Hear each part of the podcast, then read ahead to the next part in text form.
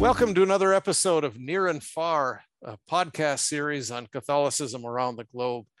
My name is Bill Cavanaugh, and I'm director of the Center for World Catholicism and Intercultural Theology at DePaul University. And my task in this episode is a bit daunting because I will be interviewing one of the best interviewers in the English speaking world. David Cayley was the genius behind the Canadian Broadcasting Company's series Ideas on Radio 1 from 1981 until 2012. And under his leadership, it made the best of the scholarly world accessible to a more general audience. David is a Toronto native who graduated from Harvard in 1966, did volunteer work in Borneo, and worked for Oxfam in Canada. And he began to see flaws in the standard Western model of development. And from there, struck up a friendship with Ivan Illich, a prominent critic of this model of development. And David is the author of many books, including several that began as a, a series of interviews with Illich. So, welcome, David. Thank you, Bill. Good morning. So, good morning. So, I'm wondering if you can just uh, begin by uh, introducing Illich to the uninitiated. Who was Ivan Illich? Uh, why is he the most important thinker that many people have never heard of? Well, it wasn't always that way. Um, when I met him, he was one of the most famous men in the Western world.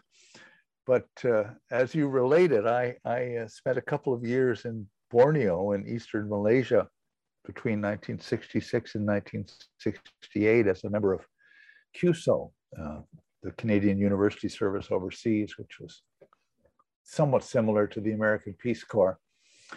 And um, when I got back to Canada, quite puzzled about many aspects of my experience. It was Ivan Illich who uh, I found most enlightening as to what had happened. So at that time, he was um, he was a Catholic priest who had recently undergone uh, Inquisition, as it would once have been called. He was summoned to Rome by the Holy Office and uh, things were made difficult for him in the church, although he always insisted on, I think correctly, on his perfect orthodoxy.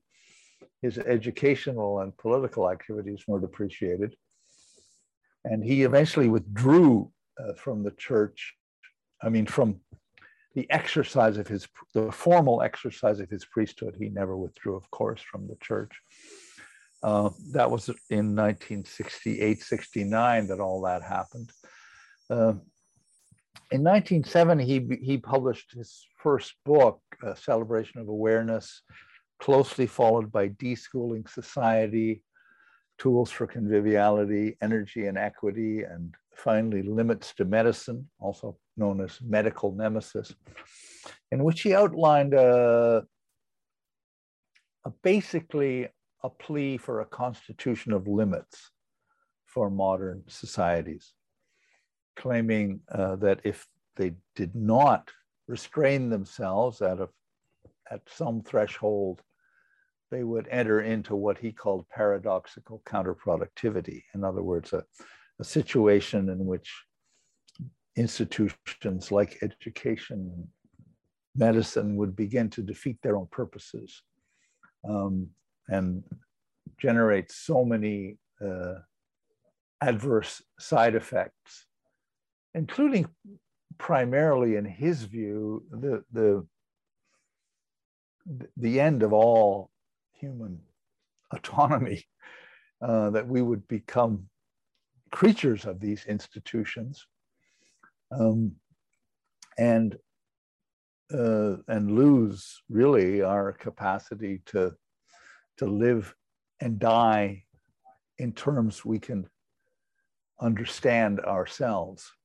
That's that could probably be said better, but that was that was the first phase of his work. Uh, it made him intensely famous without, I think, any of his proposals being adopted. Um, and it led on then to much more searching inquiry in books like Shadow Work and Gender um, to look into the roots of our understanding of ourselves as trapped in a situation of perpetual scarcity, always in pursuit of growth, always in pursuit of more, uh, never able to stop, never able to find the point at which human societies could restrain themselves and begin to simply live under conditions of what Illich once called enoughness. Um, and that, uh, a final phase of his career in which I was very much involved, involves uh, searching out the origins of the this modern mind and finding essentially its roots in the Roman Church and in Western Christendom. So he, like Charles Taylor and others, supposed that we live in a kind of mutation of Latin Christendom, um, which he summed up under the uh, old adage, the corruption of the best is the worst. In other words, that uh, through the attempt to institutionalize Christian understanding and Christian virtue, uh, a kind of worst is generated. That's that's very abbreviated, um, but that that's Illich uh, in five minutes. Okay, wonderful. um, good. So I'm I'm hoping that uh, uh, so, some of our listeners have have heard of Illich and perhaps read some of his work, but I'm hoping that that little five minute introduction will have piqued uh, people's curiosity. You got to know Illich on a personal and uh, intellectual uh, level uh, over the last couple of decades of his. Well, no, actually, I, I mean, you you got to meet him as early as 1968, I think it was. Can you say a little bit about your relationship with mm. Illich? Well, I would say the the first meeting, which uh, was in the late 60s, um, it set the direction of, of my thinking in many ways. Um, so I was always a keen reader of him, but uh, a close personal friendship began in 1988 when he 87 88 when he came to toronto um, for a conference on orality and literacy put on here by some of the successors of mcluhan at the university of toronto of marshall mcluhan um, and by well, I don't want to say by chance. Um, Providence. It happened. It ha- it happened. Providence is the word Christians use. All right, it certainly was providential. Um, um, Illich was a very sparing writer.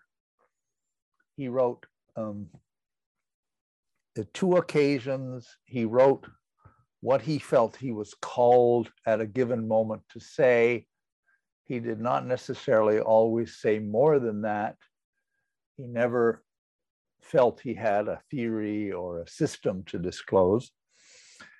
And uh, so I was shocked and surprised at the end of a long interview we did in uh, 1988 to have him declare that he thought that the whole of Western modernity could be understood, as I said a moment ago, as an extension of church history and as a corruption of the best, which is the worst.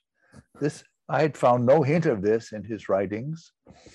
Uh, I was, I was uh, intrigued, not to say overthrown, by this idea, and so I I pressed him, and we uh, a little bit, and we got to know each other, and it so it it happened that I became his amanuensis late in life. And uh, in a second series of interviews done in the 1997, 98, he laid out this whole uh, idea for me because he never did write it down uh, in, in any, uh, he never developed the idea. He did lecture about it. Um, and that became a book called The Rivers North of the Future. I had wanted to call it the corruption of the best is the worst, but my wife talked me out of it, saying that was too distressing a title. So uh, I think she was right. The the image, the rivers north of the future, comes from the German Jewish poet, German language poet, Paul Celan, uh, who in a very short poem creates this image of casting his nets into the rivers north of the future, which I thought was an appropriately mysterious image for Illich's thought. Um, that book was published after his death in 2002, uh, thanks to the good offices of Charles Taylor, who contributed a preface. It came, it began to come to people's attention in a way that he had not been able to get their attention in the last decade of his life. And I think he he died feeling rather alone, even amongst fellow Christians. Um, and I think that's not because others were not thinking along the same lines, but he wasn't in touch with them, and that's the way it was. So that uh, began, you know, a lot of conversations. Okay.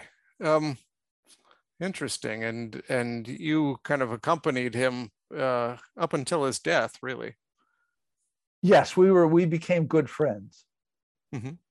Um, so I'm going to um, start by just diving into the deep end here and asking you to talk about um, our current situation with the COVID pandemic and what Illich might have made of this um, had he still been around uh, now. Um, this is uh, perhaps uh, starting with the, the tail rather than the dog, but I think in a lot of ways, uh, his response uh, to the COVID pandemic might illustrate some of what makes him so hard to put into the usual categories that we put people into.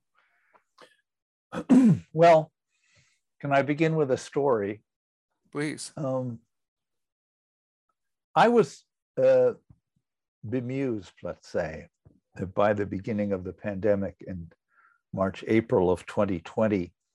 It reminded me of nothing so much as uh, 9 11, when, when I had also been astonished to find that the deadly coup de théâtre that had been created by these men who seized the airplanes was instantly seemingly understood by everybody as, man, as mandating, for example, these disastrous interventions in the Middle East, but also as indicating, as one Toronto columnist said the next morning, the end of the age of irony.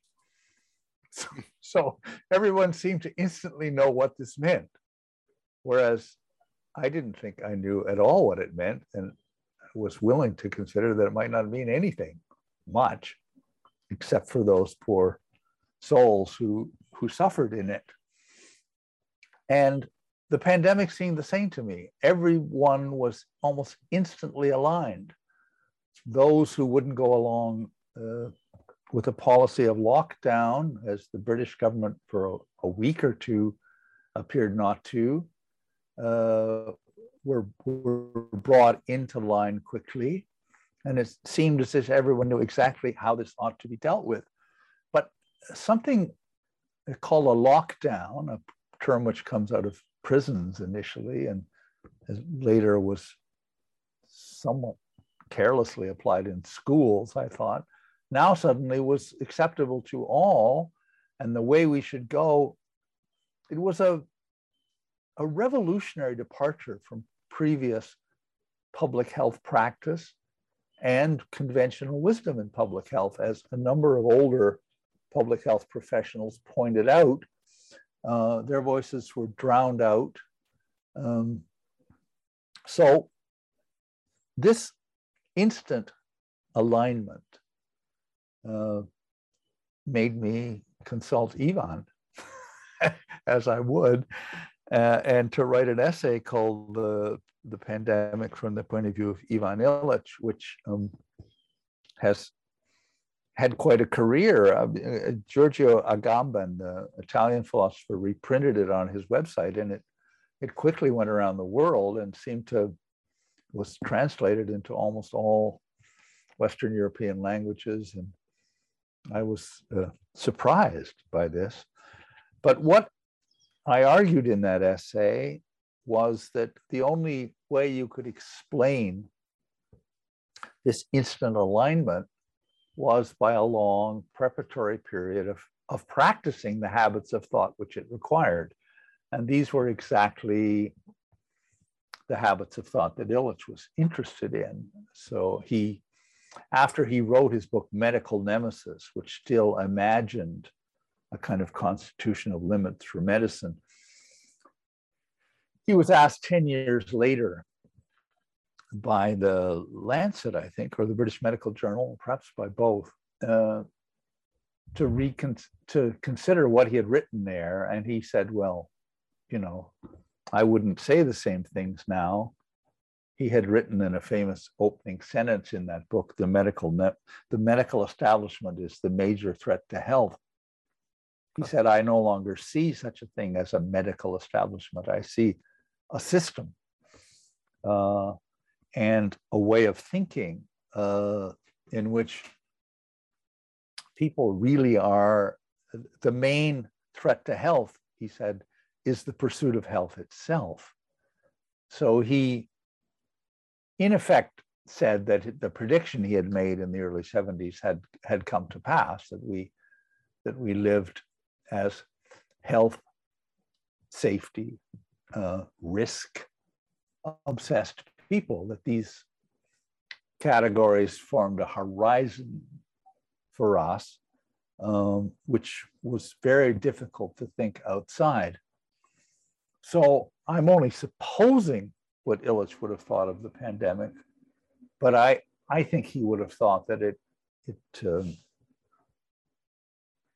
it, the way it was dealt with is being dealt with still. It constituted a kind of arrival or revelation, if you like, of habits of, of contemporary habits of thoughts that have been developing for a long time uh, and which are which i think amount to a kind of health security state um, in which uh, it's impossible to dis- from which it is very difficult to dissent. And this is nothing to do with Ivan, but it has been preoccupying me for the last year, that we have had an effective censorship um, since the pandemic began, excuse me, which has really removed all scientific dissensus, which is considerable, uh, from our major media. It has simply not been there on the CBC, where I worked all my life, or in our major newspapers, etc. You simply wouldn't know that there's any difference of opinion. So I think Illich uh, would have been dismayed. So there's just what science says. We're, we're told that science says this, and we all need to fall into line. There's no kind of element of um, political, social discernment um, uh, on the basis of what the facts are. There's simply this kind of voice of science to which we all must bend the knee. Yes, but and he, I mean, one of his great points in a book called Tools for Conviviality was that for people to re- recover their self possession, if I can put it like that, uh, they must overcome what he called the delusion about science and the delusion about science is not anything to do with the proper practice of science or uh, to cultivate certain styles of inquiry. It's, it's to believe that there is this single oracular voice that speaks. It's called science. Wears a white coat. And so I think there was, I mean, there was plentiful scientific dissent. Uh, in, here in Ontario, the former, a former chief medical officer of health was appalled uh, by the policy that was followed. And I'm in touch with him. Several former chief provincial medical officers of health, but their voices were never heard. uh, when three prominent epidemiologists uh, created the so-called Great Barrington Declaration, um, suggesting a different policy. Their voices were not heard. Um, that was never that never appeared in any major Canadian medium. Um, so yeah, uh, something called science, uh, a kind of myth or idol, uh, was was created, but it didn't have much to do with individual scientists. So, David, distinguish what you're saying here about Illich's views from the views of a kind of standard libertarian who just says, you can't tell me what to do. Um, I don't have to wear a mask. I can do uh, whatever I want. I mean, there's a there's a definite um, concept of freedom in Illich, but it's not a kind of libertarian idea of freedom. It's a uh, he he also talks quite a bit about limits. Can can you well I I think about that? Yeah, I mean this is this is um, he has something in common with libertarianism. And I think to deny that would be a folly. But he called in the 70s for a redrawing of the political map and said that the left, and this was in an essay called Three Dimensions of Public Option or Public Choice, Political Choice, and claimed that the left right axis on which we plot political choices is, you know, tells you something.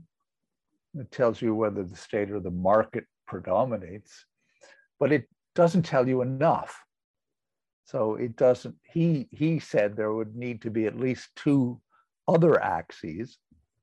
One uh, dealing with scale and technological choice, because he held that there are tools that are too big to be controlled. So what is the nature of the technology involved and how is that assessed? And the other one running from having to being terms he borrowed um, from his friend Erich Fromm. So having to being is essentially does this course of action to be followed, this political choice, does it enable people to do things or does it enable them to have things? Uh, i.e., are you getting an education or are you acquiring educational credentials?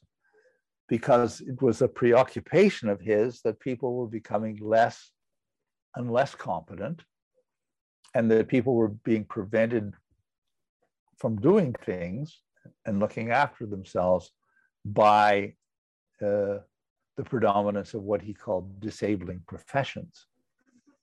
So if you take those, th- those are the two axes that are often missing in libertarianism, I think, right? Hmm.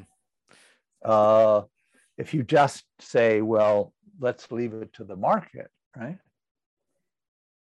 So the the, her- the he would not outright denounce the line of thought running from von Mises uh, through Hayek down to the contemporary libertarians. But his great teacher was Karl Polanyi, who was, who was more or less the, uh, the enemy of the Viennese school, which produced contemporary libertarianism. Polanyi being the historian who showed how the market is instituted and and requires institutionalization. It doesn't. It is not a natural. It's not a primordial human institution. A, so this is where his uh, ideas on the vernacular uh, and the kind of war on subsistence that is the the kind of uh, attempt to suppress the vernacular uh, come into play. Could you talk a little bit about what uh, Illich meant by the vernacular and uh, and this kind of war on subsistence. Yes, I, would be happy to. He he uses that phrase in in for the first time in a, a book called Shadow Work, which contains uh, several essays on what he called the vernacular, he he recognized that he was coining or recoining a term that there wasn't really a good contemporary term for what he wanted to say and vernacular was an old latin word for homemade essentially that he thought he could uh, repurpose uh, beyond its the way we have used it in, in modern times to refer to sometimes to architecture and mainly to languages. Um, so in that book, he has an essay about a, a Spanish grammarian called Nebrija, who was one of the, the prominent humanists of the Renaissance, who um, went to Queen Isabella in 1492, the same year that Columbus sailed, and proposed a grammar of the Castilian language and made arguments about how um, you know she could use this uh, codified language to better govern and rule her subjects. So uh, there you see his basic idea. If you if you run ahead to modern contemporary times, one of the things that people have lost is their ability to speak in their own voices. So, not just individual voices, but the voice of a place, of a community, of a region. Um, generally, uh, speech is, is modeled, coined uh, by paid speakers who colonized popular speech. Uh, and so people very often don't know what the words that are in their mouths mean. They can't they can't deploy those words uh, to create personal meaning because the words have been, as it were, pre-formed for them. So the dream of the, of a vernacular sphere regrowing is the dream of people regaining the capacity to speak in their own voices, to live on local and personal terms, to suffer, to die, to celebrate, to play outside of professional hegemonies. That's essentially what it means. So it's the ability, it's beyond language, it's the ability to make a life for oneself uh, that's not handed down by uh, experts or subject to kind of bureaucratic control. Yes. Okay. In the case of medicine, he argued that although medicine generates many uh, side effects and indeed accidentally kills quite a few people, but that the primary problem is that the ability to suffer with dignity which one may have to do despite medical intervention, and to die on one's own terms is essentially removed from people. Right? Right. Life ends when treatment ends. There is no, that was, I mean, absolutely fundamental for him. And he kind of lived this out in his own life. I mean, he he went uh, the last how many years of his life with a grapefruit sized tumor on the side of his neck that he refused to get medical treatment for. Is that right? That is true. He he um, he he was not a a fundamentalist. He accepted certain medical interventions, and it was a big part of his argument in Medical Nemesis that there should be, uh, you know, a generally available kit of, of, of, of medical interventions. But in this case, he decided that this was this illness was his to bear. Um, he had various uh, friends uh, made him think that way. Um, yes, and he bore this this uh, painful tumor for yeah, the last 20 years of his life. So this is another manifestation of what he means by the vernacular. It's the ability to um, manage and decide one's own uh, one's own life, one's own body, um, one's own attitude towards suffering, and and the meaning of one's own death. I suppose. Yes, he was very very radical about that. There's a he wrote sometime in the last part of his life a a manifesto called Hygienic Autonomy, which just insists on that for mm-hmm. people. The so, right to die without diagnosis, he says. right, right. Yeah. Um, so the war on subsistence that he talked about um, is uh, Wendell Berry talks about this as well. The um, the way that we delegate uh, responsibility for our lives to other people. We delegate education to professional educators and our bodies to the medical profession and uh, and so on.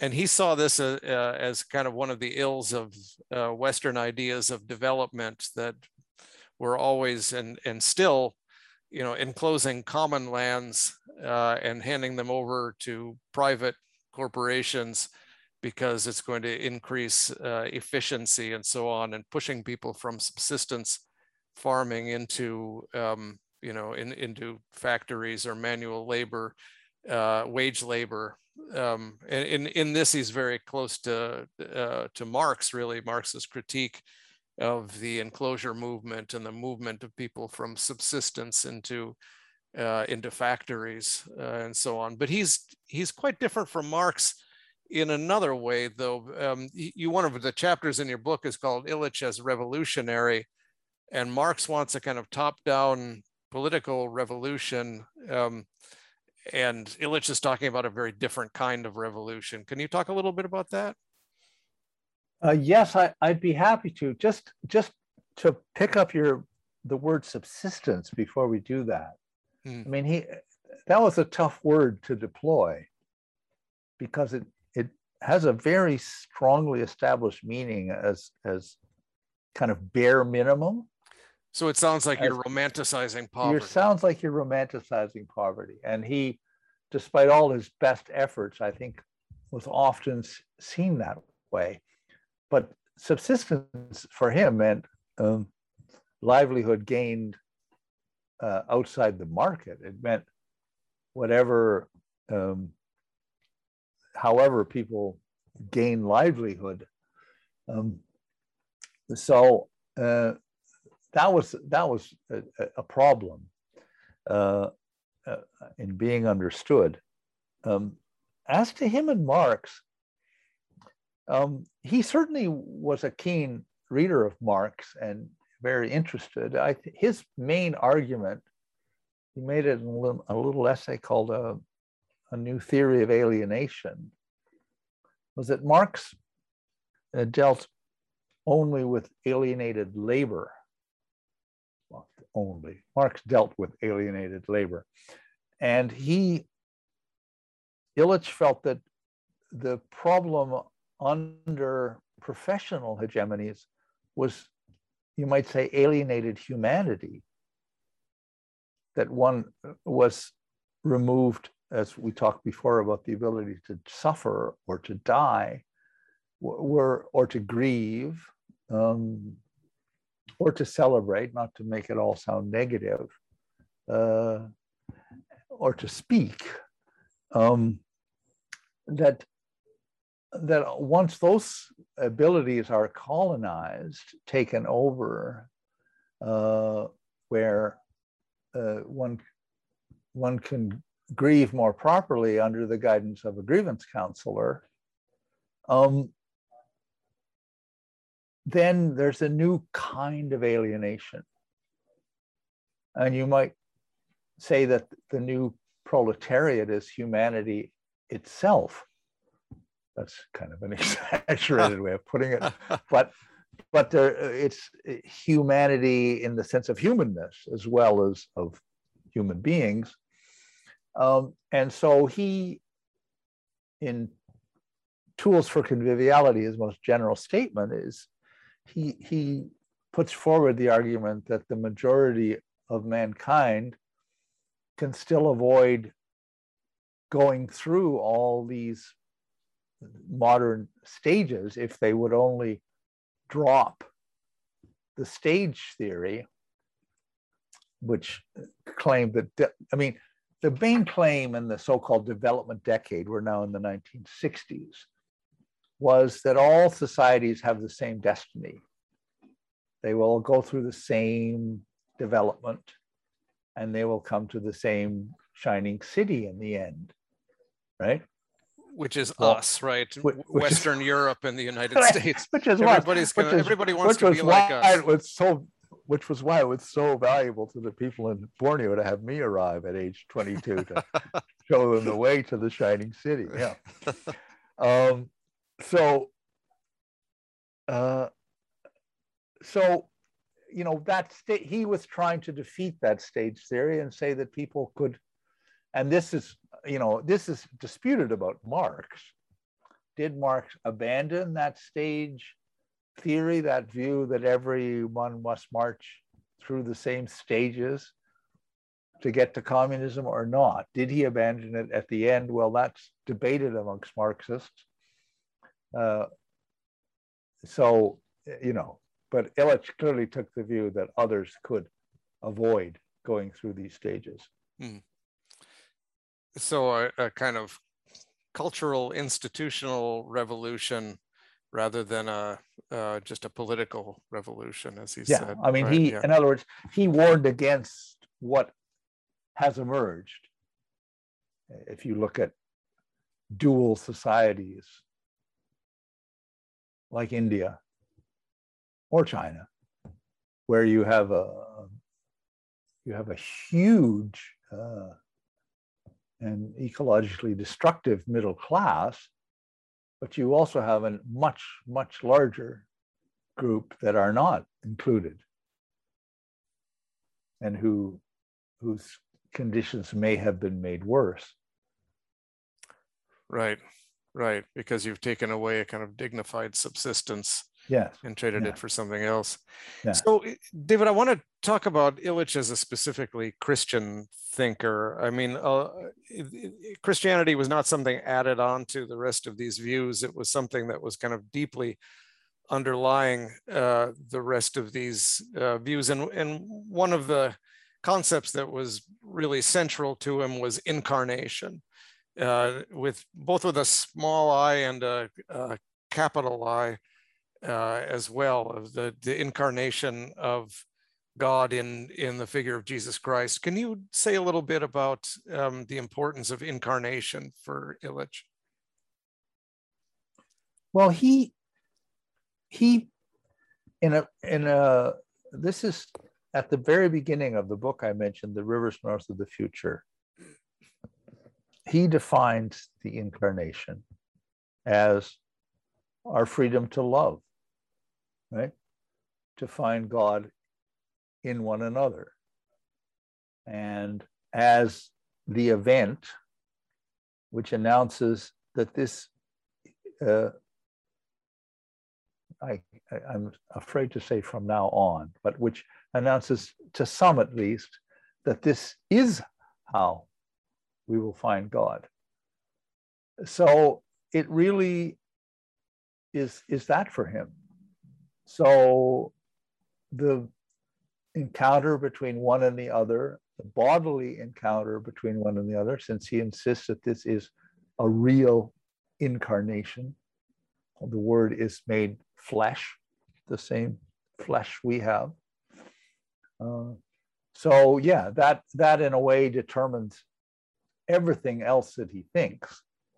I would say, that's that's the foundation so the connection with this concept of the vernacular is this sort of fleshly communion among people at a very personal and bodily level that is often uh, then um, destroyed in this kind of tendency we have towards institutionalization and abstraction and disembodiment.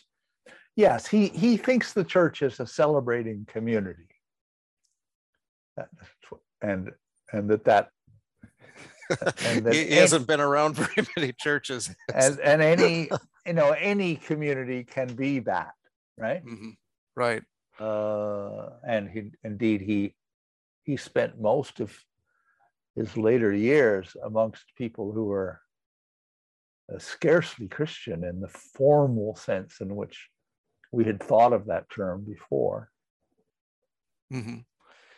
So, on the theme of this in, incarnation, he has this brilliant reading of the parable of the Good Samaritan that I continue to, to come back to. Um, can you say a little bit about that? Yeah, he took this the parable of the Samaritan as the a paradigm, uh, as a, a, kind of a, a, a seed, if you like, of the whole uh, New Testament, and he claimed that it had been uh, widely misunderstood as prescribing a duty. Uh, that the question that Jesus was asked uh, in that passage in the Gospel of Luke was, Who is my neighbor? But the parable has been taken as, as saying, How should I act towards my neighbor? But said, No. What the main point of the parable was, was that you don't know who your neighbor is in advance, which the figure of the Samaritan uh, is, is, is a figure of a quasi enemy the, the northern kingdom of Israel and Judea were estranged, and so the Samaritan was definitely signifies a foreigner. He liked to say a Palestinian to dramatize it. Hmm. Um, so the Samaritan who stops and bends to this wounded enemy, let me just say it, uh, is doing precisely what he ought not to do. The, the two who pass by are doing what they ought to do, um, and he he does it anyway because he's called to do it. And so Illich thinks this story should be read as as as suggesting that this possibility is always there of of the personal response of the call. And it could it could be anywhere. But he also recognizes and this is a important implication of what he says is, is that this also is a boundary breaking discovery or revelation.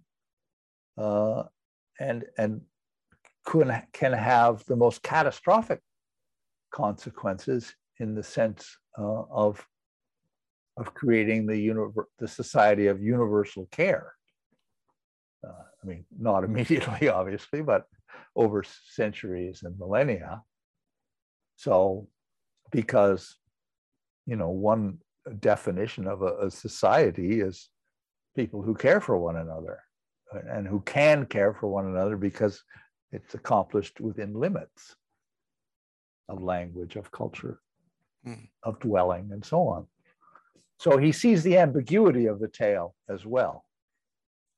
But yes, it, it, it's it's it's it centrally speaks about what is open to us by way of loving and one another.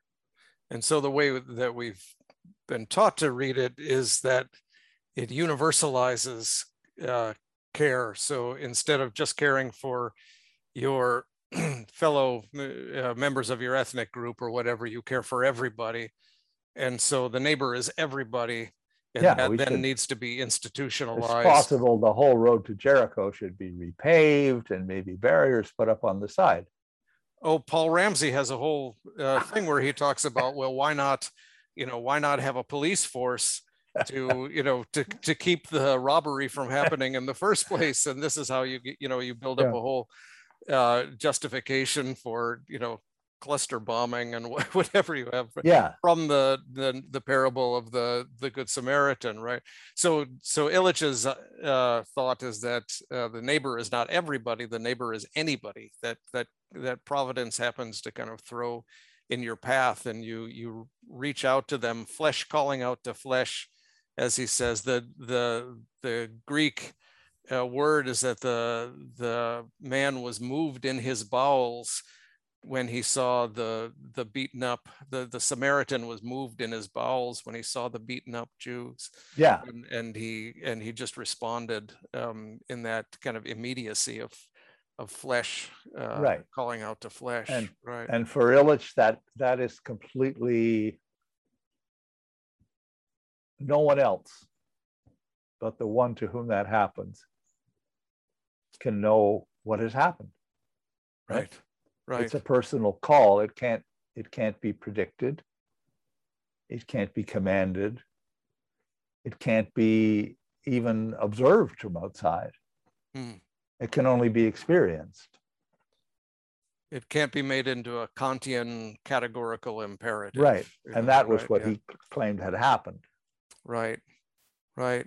Well, let, let me ask you a little bit then um, about Illich's views on institutions, because there's there is this then critique that comes out of this reading, um, which he says that you know our care for one another, which comes from the gospel, uh, has been institutionalized, and this is one of the things he means by the corruption of the best is is the worst. Um, but people today don't need to be convinced that institutions are bad news, right? Um, uh, you know, you think of the church, people are leaving in droves. Um, you have uh, the intermediary bodies between the individual and the state are withering away the churches, the unions, the fraternal organizations, and so on. People are bowling alone.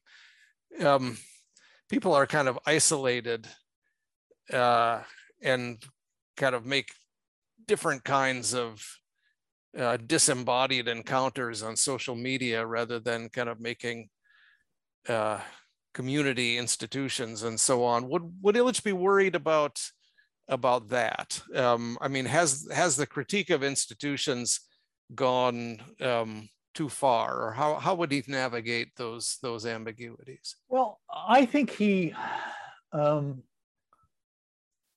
he at a certain moment um, of historically uh, what he saw as an historical opening, a moment of Christians sometimes say kairos. Uh, uh, so that he needed to raise this question of what he called institutional revolution. Um, and that, well, we know what happened. Um, he was not anti-institutional in, in, any sense, I don't think. He, he um, so I think it's important to understand that he had a complex mode of thought. I, call it complementarity in the book, but he, insofar as you could say what his basic position in the church was from the time of his ordination in 1951 till the time that he was uh, in effect thrown out on his ear, although he threw himself out. Um, it was the tradition and innovation are a are a pair that can and must always dance together. The tradition could be the foundation of change if people could hold those ideas together. Uh, but of course, they're always separated. And so he was seen as, I mean, he was a, a very traditional Catholic in many ways, uh, and, and a, great lover of church tradition, as he was a great lover of the church. Uh, but he was also fearless in, in calling for what he uh, named declericalization. Uh, so he's it, it, you you can call that paradoxical if if it's paradoxical to hold opposites together in thought. Um, but I think it's it's very easy to misunderstand him on this point. It's not as if he thought there could have been no church. there was going to be a church, right? Right. and he understood that it was going to be a fallen church.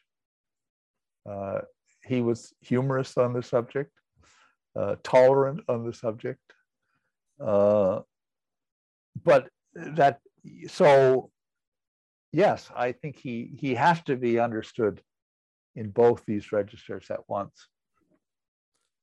So it's no more paradoxical than having a pope who uh, wants to attack clericalism and uh, who wants to decentralize the church. No, no. um, that might be a good place to um, to to wrap up here. I wonder if you can just say. Um, I was just referring to Pope Francis as a kind of um, sign that some of Illich's ideas uh, have have or, or, maybe have have come to fruition or have, have come into their into their time. Could you end with a with a note of of hope? Where do you see um, some of uh, Illich's ideas or the currents of thought in which he moved uh, bearing fruit now and in the future? Well, I I just before I uh, began this conversation with you, read a splendid essay by two young people who I uh, have a book group in Toronto and who invited me to come and speak with them a couple of weeks ago. I think Illich is being understood widely by lots of people. I think uh, for me, the pandemic has has posed the problem of how those who think alike and who um, would like to, who would like to be peacemakers, who are not interested in joining the current war, um, and who stand in some way unnamed and outside the available categories can find one another. I think it's it's probably pretty inept to to use a monastic image for that. Although I think the, the monastic metaphor is, is, is helpful. And Illich, throughout his uh, later career, called for ascetic habits. He used the term ascesis, um, particularly in relation to technology and the, the images of ourselves we derive from our technologies. So he was clearly uh, preaching a new kind of ascesis. And I see many people as that I meet as practicing that. So he, it's amazing how well he's understood in this essay by my two young friends, for example, how articulately. And I think that's widespread. I don't know how widespread, but I think we're we're going to have to stick together, comfort one another, learn how to address the world. Um, yeah, and to manifest as best we can. Well, David, if uh, Ivan Illich is being understood well today, it's largely through your efforts. Um, I want to mention especially your latest book, Ivan Illich, An Intellectual Journey, Penn State University Press, just, just out in 2021 um, the most comprehensive and uh, interesting uh, and really brilliant uh, analysis of Illich's work um, that's available. So, um, David Cayley, thank you, you, so much. Will yeah? you permit me a personal word at the end? Yeah, please. If it hadn't, if it hadn't been for you, that book might never have been published.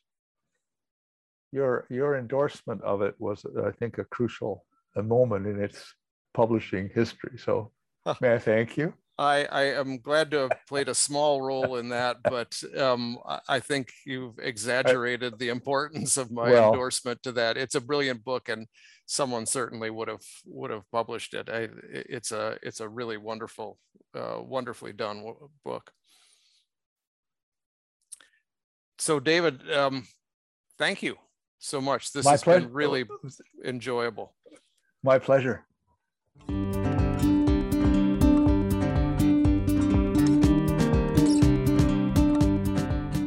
And Far is produced by the Center for World Catholicism and Intercultural Theology, a research institute focused on Catholicism around the world, with special attention to the Church in the Global South. The center is sponsored by DePaul University, a Catholic university in the Vincentian tradition in Chicago. Production assistance for Near and Far comes from Marlon Aguilar, Finnegan Chu, and Karen Kraft. For more information on the center and its activities, look for the Center for World Catholicism and Intercultural Theology on the web, Facebook, Twitter, Vimeo, and YouTube.